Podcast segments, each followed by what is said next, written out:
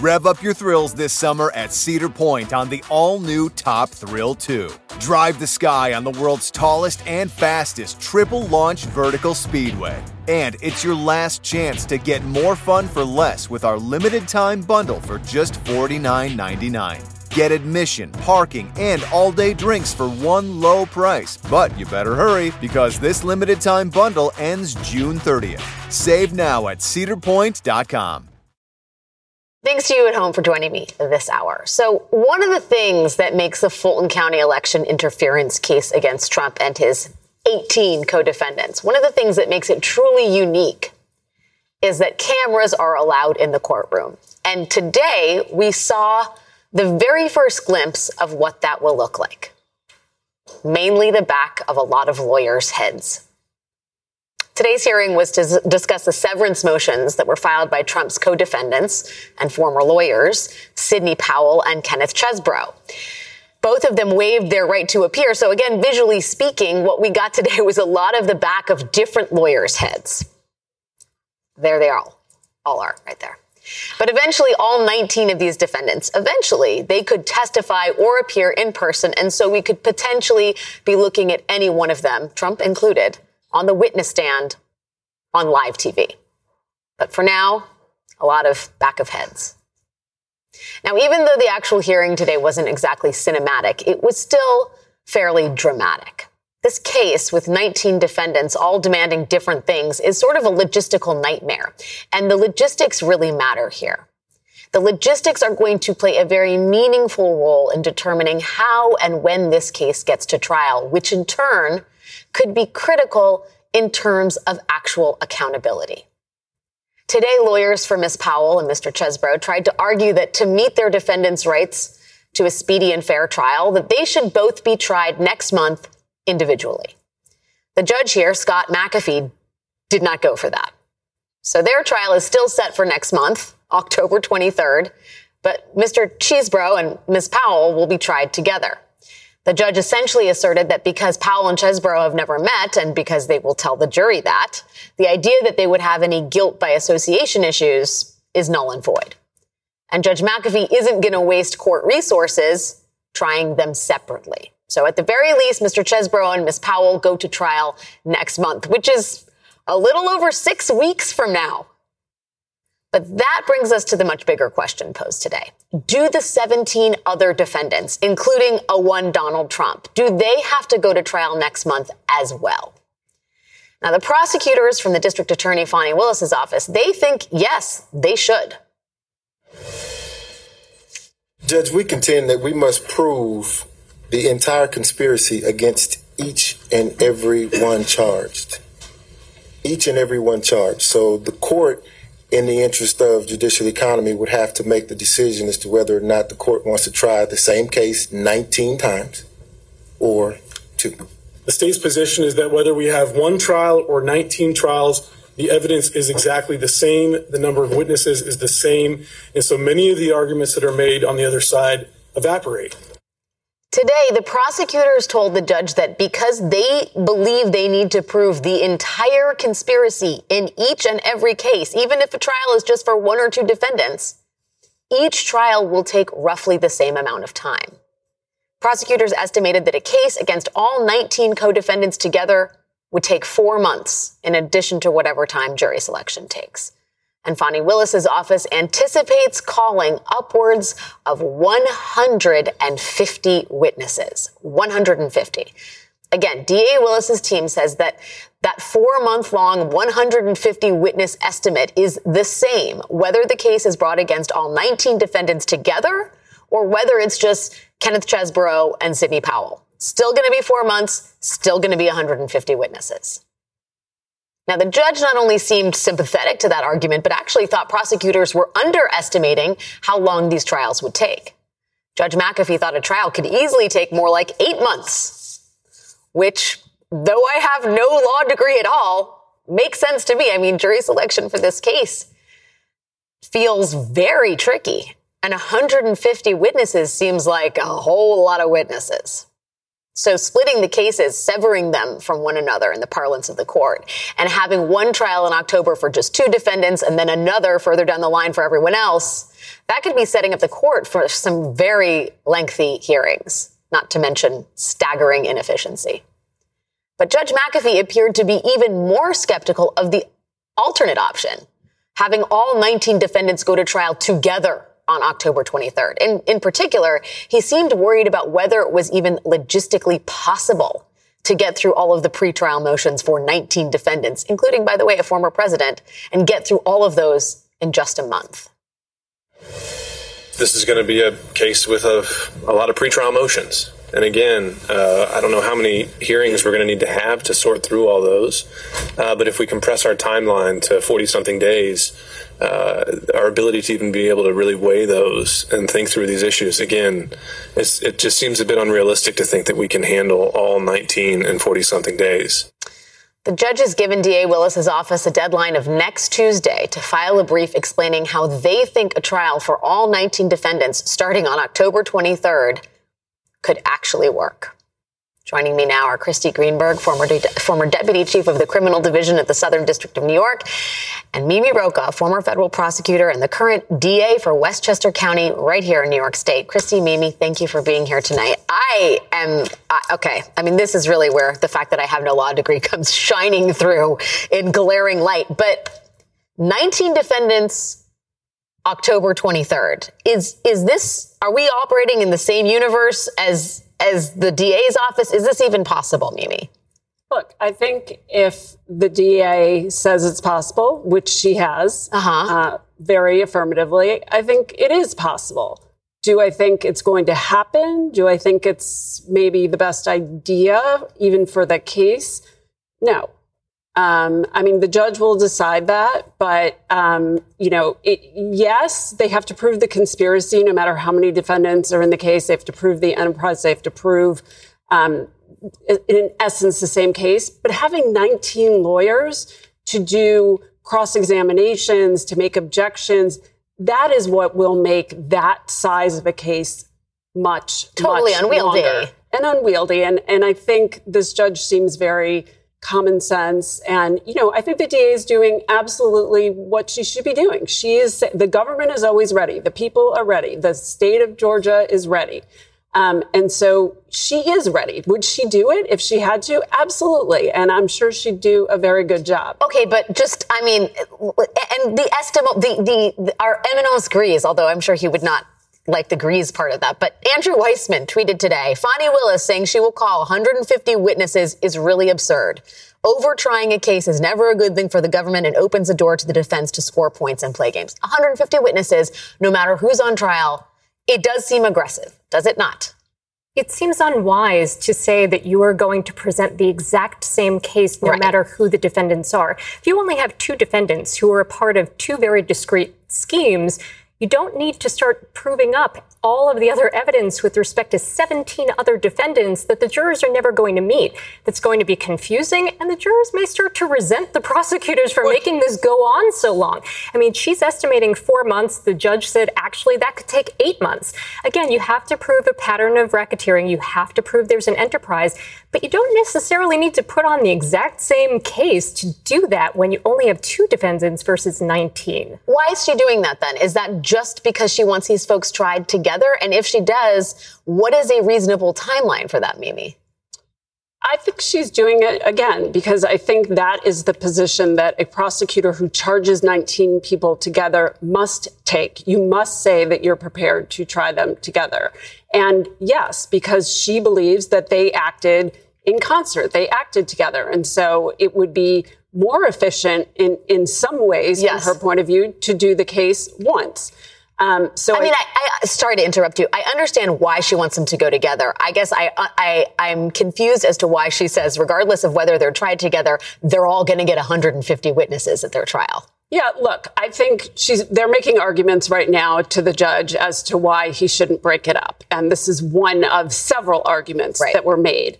Um, I've charged 40 defendant cases. They were organized crime cases. I've never had more than four at a time go to trial um, either because most of them pled out, cooperated, or because the judge severed them. Um, it's not common, but I, I do get the sense here that this judge is going to not not have separate trials for everyone, but maybe break it up into some more manageable pieces. And then there will, or wait and see though, right? How, who does plead out? Who does cooperate? I mean, it's very unlikely that all 19 will go to trial. They have a right to and yeah. they might, but in, in, in experience, that's just unlikely to happen. Well, right. I think the the broad assur- uh, assumption here was that 19, a bunch of them are going to flip. They're going to plead out whatever. When does that part start happening? Because TikTok, it's September 6th. I don't even know what day it is. October 23rd is not that far away from, from now. And that's the sort of expiration date we are theoretically working with. So what is, what is happening behind the scenes with some of these defendants? It starts now. Okay. Uh, Pre, there's a scheduling order now in the case with uh, Powell and Chesebro. And if you want to be a witness in that case and get cooperation points for the fact that you are going to testify at that trial, getting in now would make sense and before any pretrial motions are filed. So you have to imagine at least some of these 19 defendants are, are having real conversations with their lawyers about whether or not they're going to cooperate. There's another part of this that I think has gone like largely under discussed, which is the, the, the removal piece. Mark Meadows and other defendants are saying, take this out of state court, send it to federal court, right? That decision has not yet been made. There is likely to be an appeals process that could take some time. This is what Judge McAfee, I think we have the sound from him today, bringing up that very important point to the prosecutors. Let us take a listen. So if it's a four month trial that starts in October, we're potentially sitting at a point where we've presented the entire state's case. Maybe even the jury has returned a verdict, but we can't enter that judgment of conviction until the 11th Circuit comes to a decision. Is that kind of the scenario we're, we're playing out here?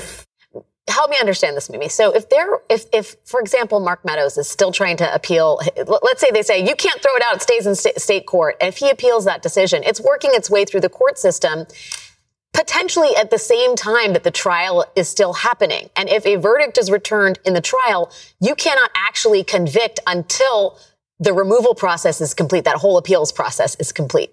Is that right?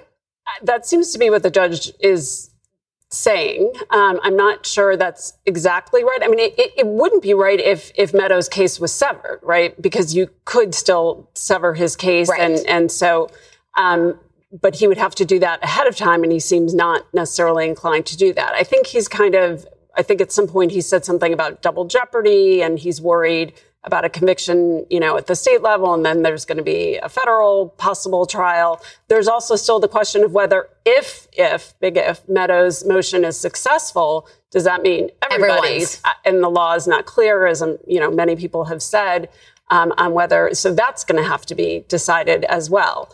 Um, so look, I, I, don't know. I mean, I, I, I, would be hesitant to predict how, how this is going to play out. I don't think anybody can. Wait, it's terra incognito, legally speaking, in a certain way, isn't it? yes, that is. I, I, do. When we talk about the federal part of this, Christy, I'm also wondering how this is factoring into whatever behind the scenes calculations Jack Smith is making, right? Because there's so much overlap between the Georgia case and his case. The timing for the Jack Smith case, March 6th of 2024 if this case goes to trial in Georgia this fall, I mean, you could have a, a, lot of overlapping witnesses, testimony. I mean, how would it even work? And by the way, if it's a real clown scene down in terms of the witnesses and the, the defendants and their lawyers in Georgia, like, what are the implications for a federal trial that covers much of the same ground? So you have witnesses when they have federal exposure, they're going to be approaching that state trial with some trepidation, right? Who do what witnesses do they put on the stand do they present a defense do they testify uh, all of the anything they say on the stand any witnesses they're putting forward could be used against them in a federal case so they have to be careful when there is this kind of overlap in the conduct that's being looked at at the federal level and the state level I don't think he's happy about. Is he? It does. Is this seen as a sneak preview for him? Is this a useful exercise, or is this gumming up the works? If for you're Jack Smith, for Jack Smith, uh, look, to be honest, if I were a federal prosecutor in his shoes, I would probably not be happy with it. You'd rather just proceed with your case. You want to be the one to preview or premiere your witnesses. Um, you don't Yes, and that those kinds of conflicts happen all the time. Sure. This is not unusual. Well, yeah, it's just wholly unusual in another way. Yes, okay. 100%. Christy Greenberg and Mimi Rocah, thank you guys both for exploring these uncharted waters with me. We have a lot more to come this evening, including a potential avenue to get DA Fani Willis off this case entirely. It is an idea some Republicans in Georgia are open to exploring, but a bipartisan group of prosecutors is fighting back. That's coming up next. And later, new developments in one of the other criminal cases against former President Trump over his handling of classified documents. Oh, that old chestnut. It's back. Stay tuned.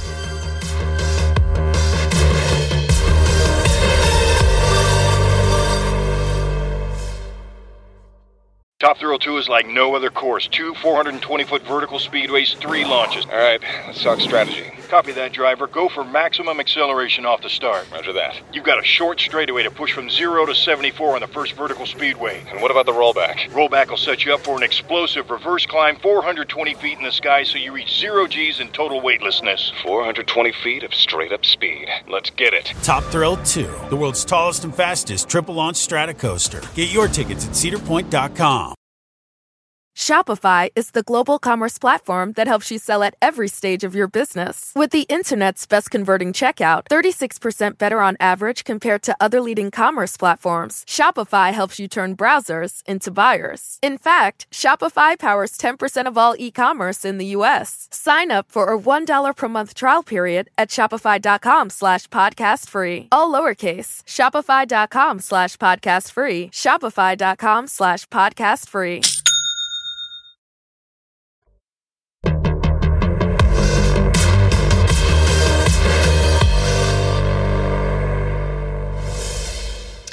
So, as we saw today, the RICO prosecution of Donald Trump and his 18 alleged accomplices is moving full steam ahead in Fulton County, Georgia.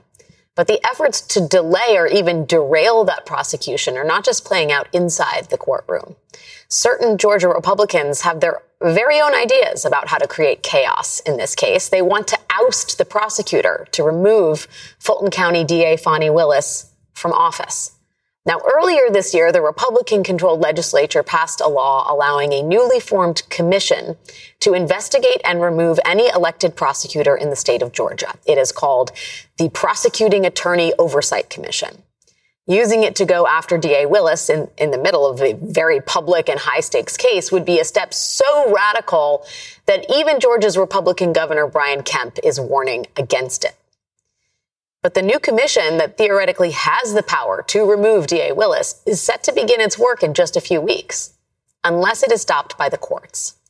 Four Georgia district attorneys have filed a lawsuit arguing the new law establishing this commission is unconstitutional and anti democratic. One of them joins me now. Sherry Boston is the district attorney of DeKalb County, Georgia, right next door to Fulton County.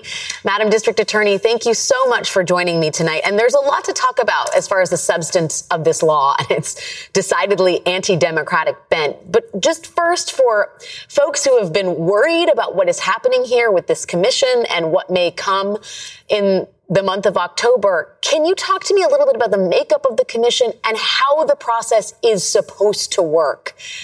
Given the, the novelty of all of this?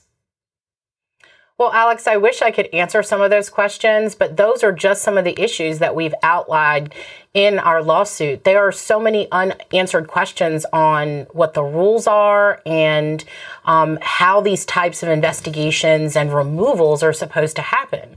But what we do know is that the eight men, um, all men, have been appointed to this commission, seven white, one African American, by um, Republican um, political officials have decided that these eight men get to make a decision about the investigation and removal of prosecutors.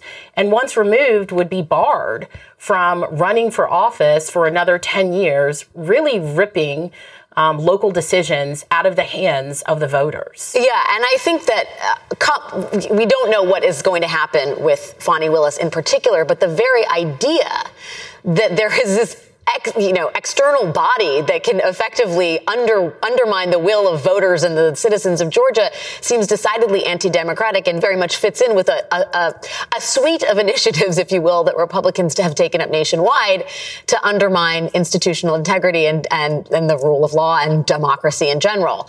Uh, to that end, when you talk about who is for this law and who is against it, I think it is notable that Governor Kemp has said, at least publicly, that he does not want this law effectively bastardized to oust Fani Willis from office. Is that meaningful? Well, it was very meaningful when Governor Kemp made or made the statement that he did, stating that he has seen no evidence of any level um, of reason that that DA Fani Willis is doing anything than other than what she was elected to do, which is follow the leads, investigate, present the case to the grand jury, and the grand jury made their decision. Um, and so I commend the governor for that. However, at the same time, the governor did say very clearly that he would allow this commission rather than a special session um, to review the actions of DA Fani Willis. And that is a problem and should be a concern for everyone, especially when that commission um, has power on October 1st. And we know that this trial is slated to begin with at least some defendants on October 23rd. So the idea that um, anybody can bring a complaint and try to thwart DA Willis from doing her job in the middle of a major prosecution should be troubling to everyone. Yeah, and it is worth noting that many of the people that sit on this commission are former DAs themselves. We have not done, I'm sure you know who they are. We do not. Perhaps there is some hope that because they are DAs themselves, they will recognize the importance of prosecutorial independence here. Who can know? What is your expectation for the lawsuit? You are asking for an injunction while this case works its way through the courts. What's your expectation? Absolutely. Well, we filed this lawsuit and we filed the injunction a few weeks ago because we absolutely believe that harm can come to a number of DAs before we've had an opportunity to let this lawsuit make its way through the courts. Um, we are sitting in Fulton County Superior Court. We expect a judge to hear the merits but no matter what that decision is, that case will be appealed by the losing side, as it should be, to the Supreme Court of Georgia, in which they will um, be the final decision makers on the constitutionality of this commission. And so it would be um, difficult uh, for any DA to have to defend themselves in an unconstitutional commission before we've had a valid opportunity to have our legal issues addressed. And I believe that once those issues are looked at, um, we have some very meritorious claims here. And I'm hoping that because of that, you will see a preliminary injunction put in place so that there's no interference not only with the prosecution that DA Willis has taken on, but no interference in any of the 50 yes. DA offices right now. And I think that that is a point we can't lose sight of, which is this isn't just about Fani Willis. This is about prosecutors doing their jobs and having that independence. Sherry Boston, District Attorney for DeKalb County, Georgia. Many thanks for your time tonight. Thank you. Still to come this evening, Moms for Liberty. This group did not even exist a couple of years ago, and now this group is not only fighting culture wars over education across the country, it is attracting the admiration of Republicans who want to lead the free world. Plus, there are new revelations in the criminal case against Donald Trump over the sensitive documents he kept down at his Florida beach club. That story is next.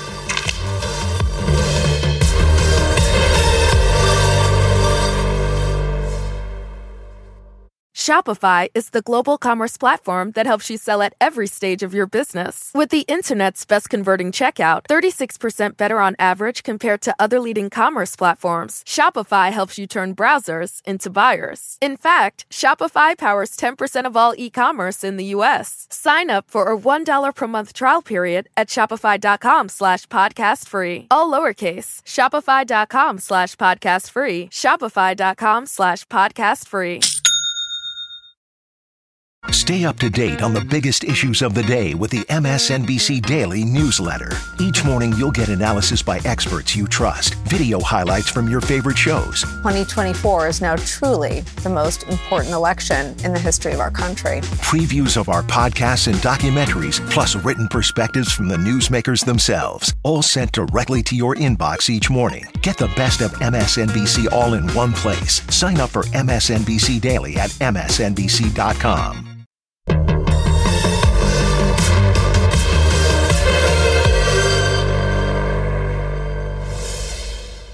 Nearly 13 months, 13, since the FBI searched Donald Trump's Florida Beach Club for classified documents, today we got new insight into what led up to that search.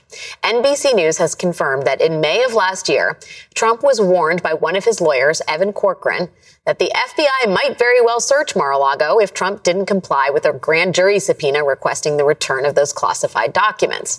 ABC News was first to report on a warning that Mr. Corcoran gave to Mr. Trump which Corcoran documented via voice memos on his phone. According to those voice memos, which NBC News has not yet heard nor seen transcripts of, but through a source familiar has confirmed the existence of, Mr. Corcoran explained to Mr. Trump if you don't comply with the grand jury subpoena, you could be held in contempt. And there's a prospect that they, as in the government, could go to a judge and get a search warrant and that they could arrive here that is here, as in Mar-a-Lago. In other words, these recordings appear to show that Mr. Trump was very well aware that a search of Mar-a-Lago was likely, which was not at all evident from Trump's statements the week after that FBI search when he sort of whipped up anger and indignation at law enforcement on Truth Social.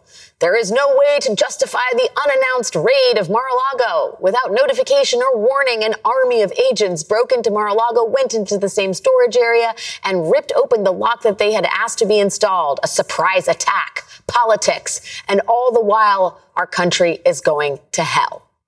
Remember when your lawyer told you that might happen? Anyway, also today, we finally got some insight as to why Trump's lawyers didn't take a tougher stance with their client. According to the recordings, Corcoran met with another lawyer who warned that Trump was just going to go ballistic if Corcoran pushed the former president to comply with that subpoena.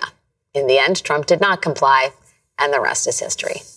Joining me now is Mary McCord, former Assistant U.S. Attorney in Washington, D.C., and former Acting Assistant Attorney General for National Security at the DOJ. She is also, of course, a co host of the invaluable MSNBC podcast prosecuting Donald Trump. Mary, thanks for helping me understand what's happening here. Um, these voice memos, the Trump campaign is saying this is part of attorney client privilege. You have no right to this. Um, is that fair? And how useful are these in the case that Jack Smith is making? Well, I think it's important to remember that these voice memos are were the subject of a dispute that was litigated in the District of Columbia, the District Court for the District of Columbia, back when Evan Corcoran, Mr. Trump's lawyer, of course, uh, during some of the Mar-a-Lago incidents, so when you were just re- referring to in the opening, when the uh, Jack Smith and the grand jury sought to subpoena Mr. Corcoran to testify. He asserted attorney client privilege uh, not only over his testimony, but also over documents and things like that. The government took that matter to the chief judge of the district court in the District of Columbia and argued that the attorney client privilege should be pierced because there was evidence to suggest that Mr. Trump was actually um, perpetrating a fraud on his own tr- attorney. He was actually trying to use his attorney to commit a crime. The District of Columbia judge agreed with that, and that is why Mr. Corcoran then did testify in front of the grand jury and did supply these voice memos, which uh, at least some of which were seen by the grand jury, because parts of these same voice memos appear in the indictment that was returned. So they're not new. We just have more evidence uh, or more um, accounting of, of some of the details of those things at this time. Right. How the- important are they? That clearly they're very significant. They show Mr. Trump lying to his attorney. And some of the new things we got today show that it was actually when his attorney, Mr. Corcoran, said, if you don't comply with the subpoena, the government may get a search warrant. It was in response to that that Mr. Trump said things like, wouldn't it be better if we just said we didn't have anything? We know now that not only did he then spend two weeks, Mr. Trump, you know, directing his aides, Walt Nauta and Carlos de Oliveira, to move a lot of boxes out of the basement storage unit and many fewer boxes back into that store, storage unit. We know now that maybe wasn't just to avoid Mr. Corcoran seeing all of the classified and being able to go through it and provide to the government the response to the subpoena but maybe was to secret those documents away so that if there was a search warrant, they wouldn't be found. Right. It almost establishes that he was acutely aware that a search warrant might be on the horizon and then did everything in his power to make sure certain documents were not found.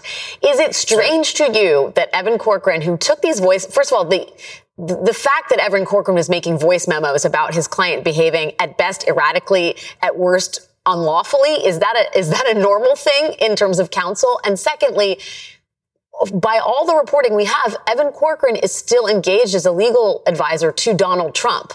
Is that bizarre?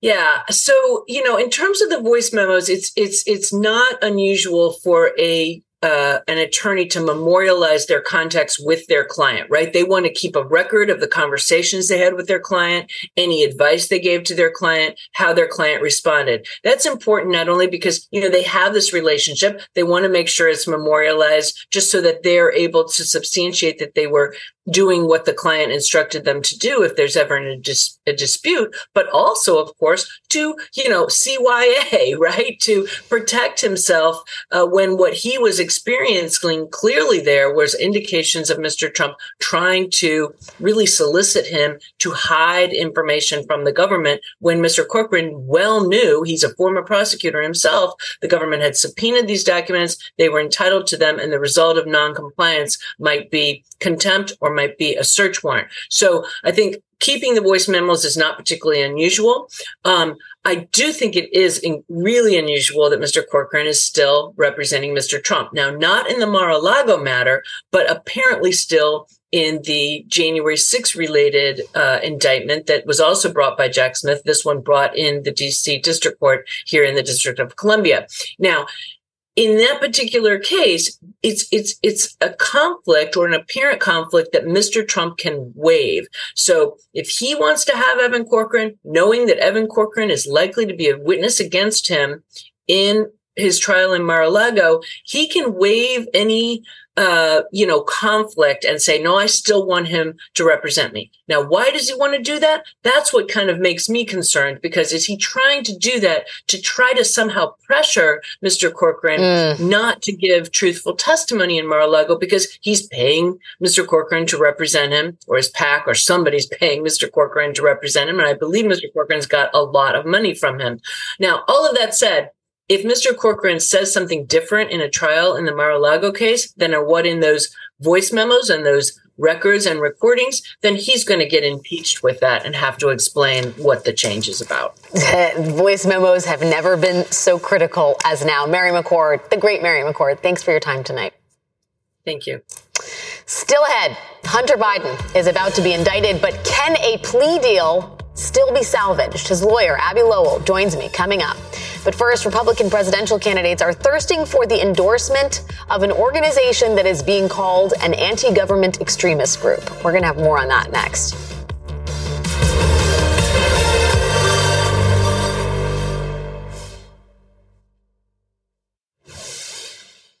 I think what we've seen across this country in recent years has awakened the most powerful political force in this country, Mama Bears, and they're ready to roll. Florida Governor Ron DeSantis has been trying to get the conservative Mama Bear in his corner, seemingly through an endorsement from a group known as Moms for Liberty. Now, the group was founded in 2021 on the idea that parental freedom included, ex- included exposing children to COVID and banning books about race and gender. The group has successfully endorsed a number of school board candidates across the country, which in turn has had a profound effect on what children are learning and how they are learning it. But Moms for Liberty has yet to endorse a presidential candidate. The group says it has no plans to endorse a candidate right now, but that has not stopped presidential candidates from endorsing Moms for Liberty. When the Southern Poverty Law Center labeled the Moms group a hate and anti government extremist group in June, Vivek Ramaswamy pledged his allegiance.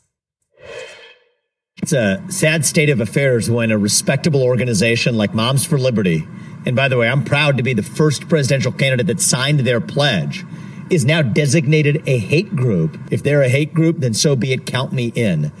Count me into that hate group.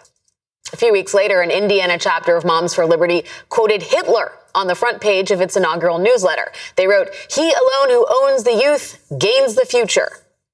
The chapter later apologized, but even after public outrage over the Hitler quote and winning the designation of a hate group, Nearly every single presidential candidate traveled to Philadelphia for the Moms for Liberty annual summit this July. They cut through protesters and they joined the main stage and fashioned themselves presidential candidates for liberty.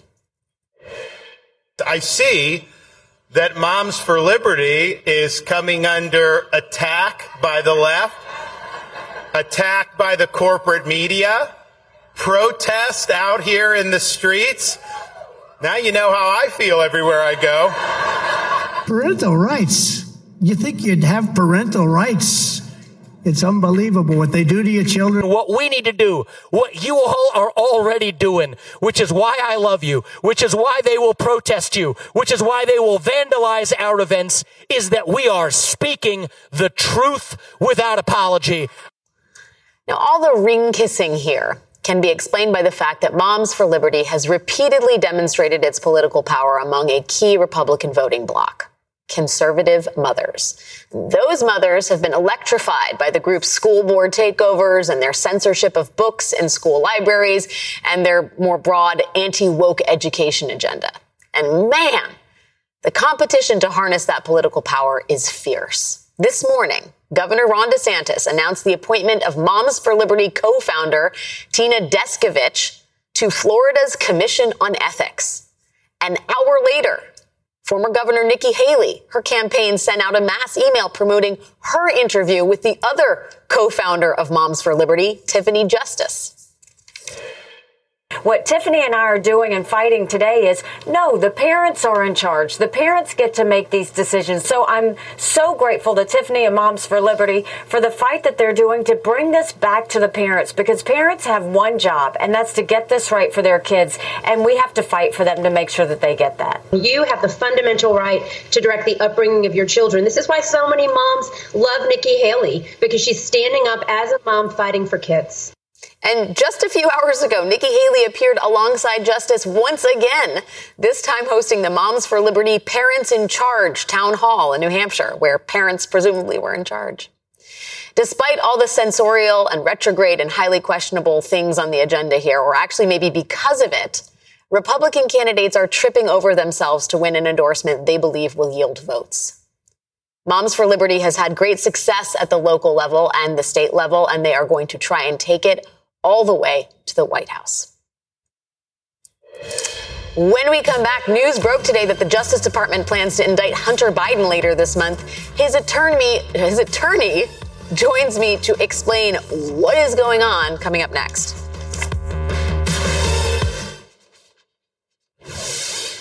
So we learned today that the special counsel investigating Hunter Biden plans to indict the president's son on a felony gun charge before the end of the month. In a new filing, prosecutors said they will seek to indict Biden for purchasing a gun while he was using drugs and then lying about that on a federal form. The filing also mentions a misdemeanor tax case that prosecutors brought against Biden earlier this year. Now, both of those cases were on track to be settled in a plea deal that fell apart in spectacular fashion this July after a judge questioned the agreement. In a court filing today, Biden's lawyers said their client has been following the conditions of that original plea agreement, but prosecutors have pushed back against that. They contend that the agreement is null because Hunter Biden chose not to plead guilty and the deal was never signed by the probation office. Joining me now is Abbe Lowell, Hunter Biden's attorney. Mr. Lowell, thanks so much for being here and helping me understand how it is that you believe that you're pursuing an agreement, a plea agreement that remains valid. Uh, the prosecution does not seem to think the same thing. Can you explain to us what's going on in here and your logic? Sure. This is pretty easy, I think, for people out in the real world to understand if two parties make an agreement and sign the agreement and submit the agreement and in open court say they have an agreement, then they have an agreement. And more importantly, what has happened since that day, as we pointed out in our pleading, our client, Hunter, has been living up to his terms of that agreement. Now, to be clear, there were two different agreements. The plea agreement, which was not fulfilled, and this thing called the diversion agreement, which is important based on the prosecutor's filing today about what they plan to do on a gun charge. That diversion agreement is where there was the clause that talked about what would happen and the parties agreed. And as to the people who are saying the probation officer didn't sign the agreement, well, it's a little disingenuous at the very least, because on July the 20th, the U.S. Attorney's Office wrote to the judge and the court and said that the probation office had agreed to the terms of the agreement and they were implementing the conditions of probation that the agreement called for.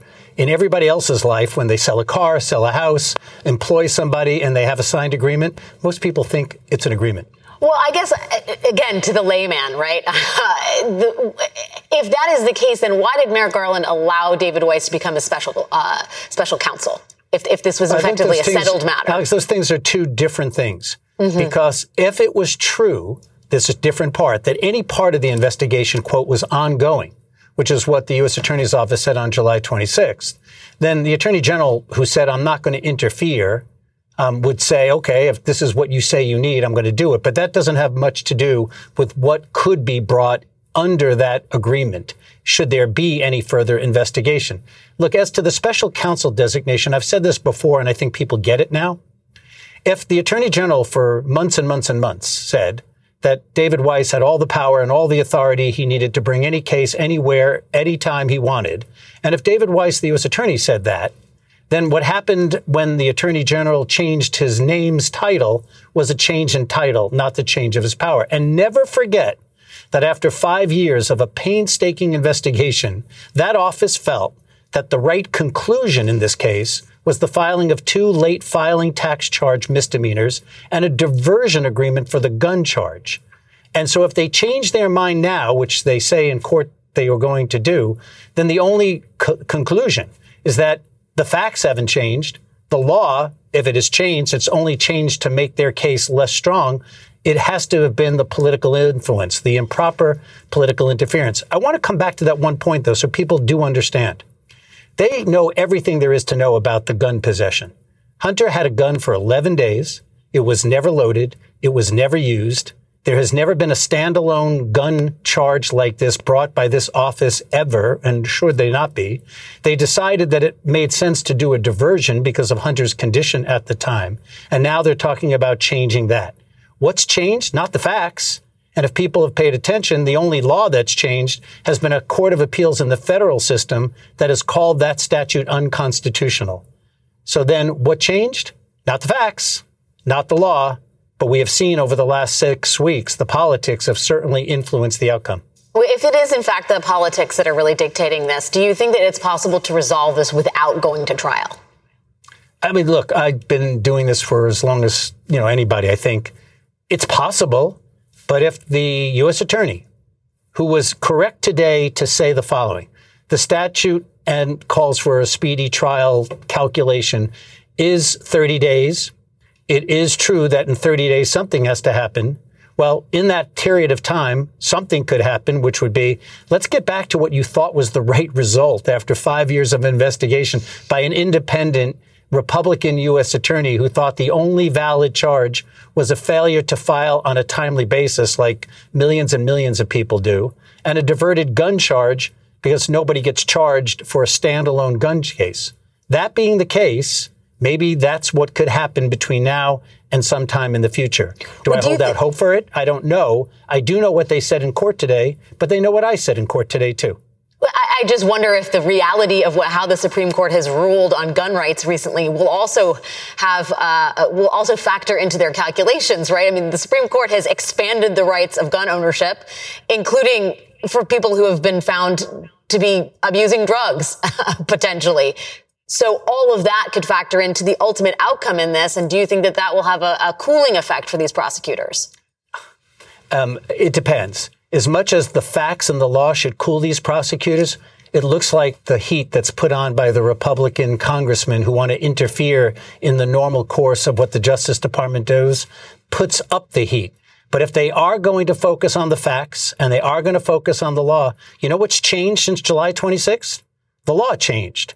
And this statute that they cited to the court today has been found by a court of appeals to be unconstitutional. Where else, other than a case in which they are cowering from the political pressure, would somebody be charged with something yeah. that's unconstitutional? Abbe Lowell, thank you so much for your time tonight, sir. Really, really clarifying. That is our show for this evening. Shopify is the global commerce platform that helps you sell at every stage of your business. With the internet's best converting checkout, 36% better on average compared to other leading commerce platforms, Shopify helps you turn browsers into buyers. In fact, Shopify powers 10% of all e-commerce in the US. Sign up for a $1 per month trial period at shopify.com slash podcast free. All lowercase, shopify.com slash podcast free, shopify.com slash podcast free.